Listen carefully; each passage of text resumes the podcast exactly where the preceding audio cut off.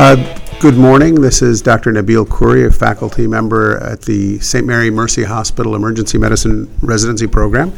And today I really have the uh, privilege of welcoming uh, attorneys Maggie Smith and Sarah Woodward, who are federal prosecutors in the Eastern District of Michigan. Uh, they just presented a, a wonderful uh, uh, lecture at our grand rounds talking about um, human trafficking and uh, exploitation, and wanted wanted to first of all welcome you both here. And I had a few questions for you, kind of in follow up to the lecture, and um, wanted to ask you uh, regarding, uh, particularly as a parent myself.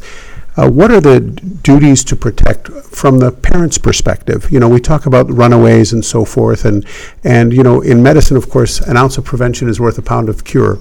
And one question I had is uh, before children uh, get, you know, in a, in a position of potential exploitation or abuse, what uh, what legal um, uh, protections are there for for parents to actually be kind of the first line of defense?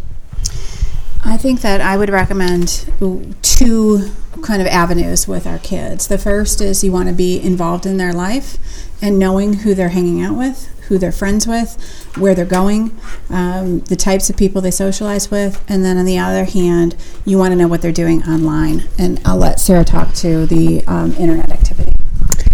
Right. So um, I just like parents to know that the internet can be a very dangerous place for children, and the things that you are aware of as dangerous to your children, like um, potentially drug abuse or alcohol, or things that we all know to worry about, the internet should be on that list, and that the internet comes into your home at a much earlier age. And we do see children as young as six, seven, eight exploited online. So I tell parents they shouldn't have any sort of expectation of privacy, um, that their children shouldn't over their devices, and they should really monitor what their kids are doing online. However, if a parent does have a situation where the child's maybe having some trouble or is at risk of running away, parents can call CPS, parents can call the police, parents can try to seek therapy, get involved. They, they should be be ready to ask for help and and get it to prevent the child from running away in the first place because of course I think as we all understand now once the child does run away from home the dangers are pretty great. Absolutely. One one concern that I uh, that kind of uh, came to my mind while listening to your lecture is the responsibilities of parents. For example, in cases, and, and without uh, commenting on any specific cases, uh, situations like female genital mutilation, where the parents are aware of this. What are the legal ramifications for parents to protect their children from this, uh, if any? Uh, so FGM is really different than all of the other crimes that we've been talking about. FGM is like a child abuse situation, and certainly in um, criminal sexual conduct, child abuse cases, you have parents that are involved. And so for me, I would put FGM in that category. It's different, it's unique, um, and perhaps not the same as, as other child abuse, but it's it's in that kind of category.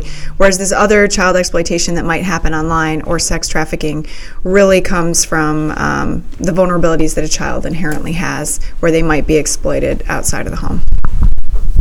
We've also had cases where children are exploited by other family members, by a stepfather, by a brother, by a cousin, and so parents really should be encouraged to do something about it. If you think your child is being abused, um, like Sarah said, you can get CPS involved, you can call the police, and put an end to these children being abused.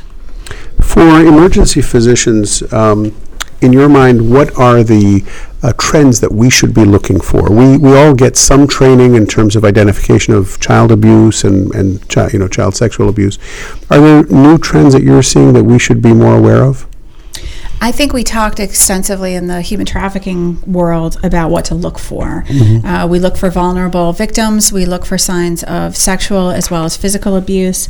We look for signs that um, a victim has been trafficked. They may be branded by a tattoo or by some other sort of marking. Um, any of those physical signs, as well as the emotional reactions that give us that reaction in our gut that something mm-hmm. is going on, is something we should be paying attention to. As far as trends, though, I think we do see more um, women getting involved in the trafficking of others. We are also seeing frankly, kids trafficking other kids. So, an 18 year old that might be posting a 16 year old. Um, we also see an increase in um, sextortion, where children uh, are being extorted by someone to continue to produce child pornography. And in some cases, in, it might come up in the emergency room context, the person extorting the child from states away might be asking them to insert things into their anus or their vagina. And, um, and the child does because they're afraid that if they don't, that their pictures are going to be sent to everyone in their high school. And that kind of um, I don't know that compliant is the right word, but where the child is forced to have a role in their own exploitation by someone else, and maybe the parent first discovers it by looking through the child's phone, that's definitely on the rise. And some children are exploited like this for a long time before someone realizes it. Thank you for that. Um, one question I had listening to your lecture is what proportion of victims are males? We've talked mostly about female victims. In the trafficking context, I don't know if it's because it's what we are what we look for and what we see, but we our cases I would say so far have all involved female victims. Child exploitation is different though, and we do see boys exploited online, maybe not quite as much as girls, but there are a number of cases of boys that are exploited by men that pretend to be teenage girls. So you've got a 14 year old boy, thinks he's talking to a 15 year old girl who's beautiful. She sends him a picture of herself. Of course, it's just a, a bad guy sending him child pornography, and then asks him to take explicit photographs or videos. He does, and then the boy can be exploited um, until he is comfortable seeking help. So we see a lot of boys exploited online. Definitely. Um, but also, some things to keep in mind are the dynamics between our boy victims and our girl victims. So, boy victims are less likely to come forward if they're being sextorted, if they're being abused, and parents may be less likely to monitor their internet activities than they do with their girls because there's kind of this natural tendency to assume that the girls are potential victims and the boys are not. And you might have boys that are being extorted because they might be questioning their sexuality, and that might make them even less likely to come forward and ask for help. So we see boys exploited online, but we probably have a lower incident of reporting for boys for those reasons. Thank you. And then one last question. Um, talking about um, forced labor, I noticed in your slide that there, if I recall correctly, the uh, there weren't any minimums for, of punishment for those uh, traffickers in, in labor. Um, can you speak to that? As it seems kind of surprising uh, in the sense that it's uh, slavery, really, in in uh, any other term. Sure. Well, I, you know, as far as the minimums go, I guess you have to take that up with Congress. So we have the, the, the code that we have, but I will say that labor trafficking ha- presents its own challenges. So it's really a continuum of um, bad labor conditions that might be illegal, right? So someone might get paid something, but maybe it's not enough. Maybe the working conditions are bad. Maybe um, the hours are too long, something like that. And then at what point does it shift over so it's so severe that it's completely forceful?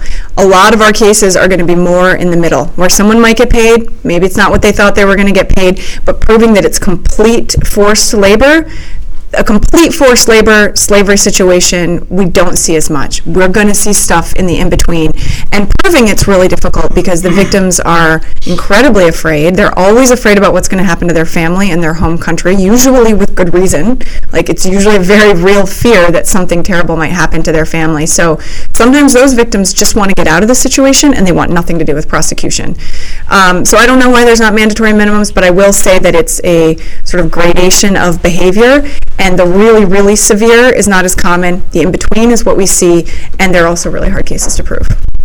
Well, I want to thank you both, uh, Maggie Smith and Sarah Woodward, uh, federal prosecutors in the Eastern District of Michigan, for taking the time to speak with us. Thank you very much for your lecture and all the great work that you're doing. Uh, this is Dr. Khoury ending this session. Thank you.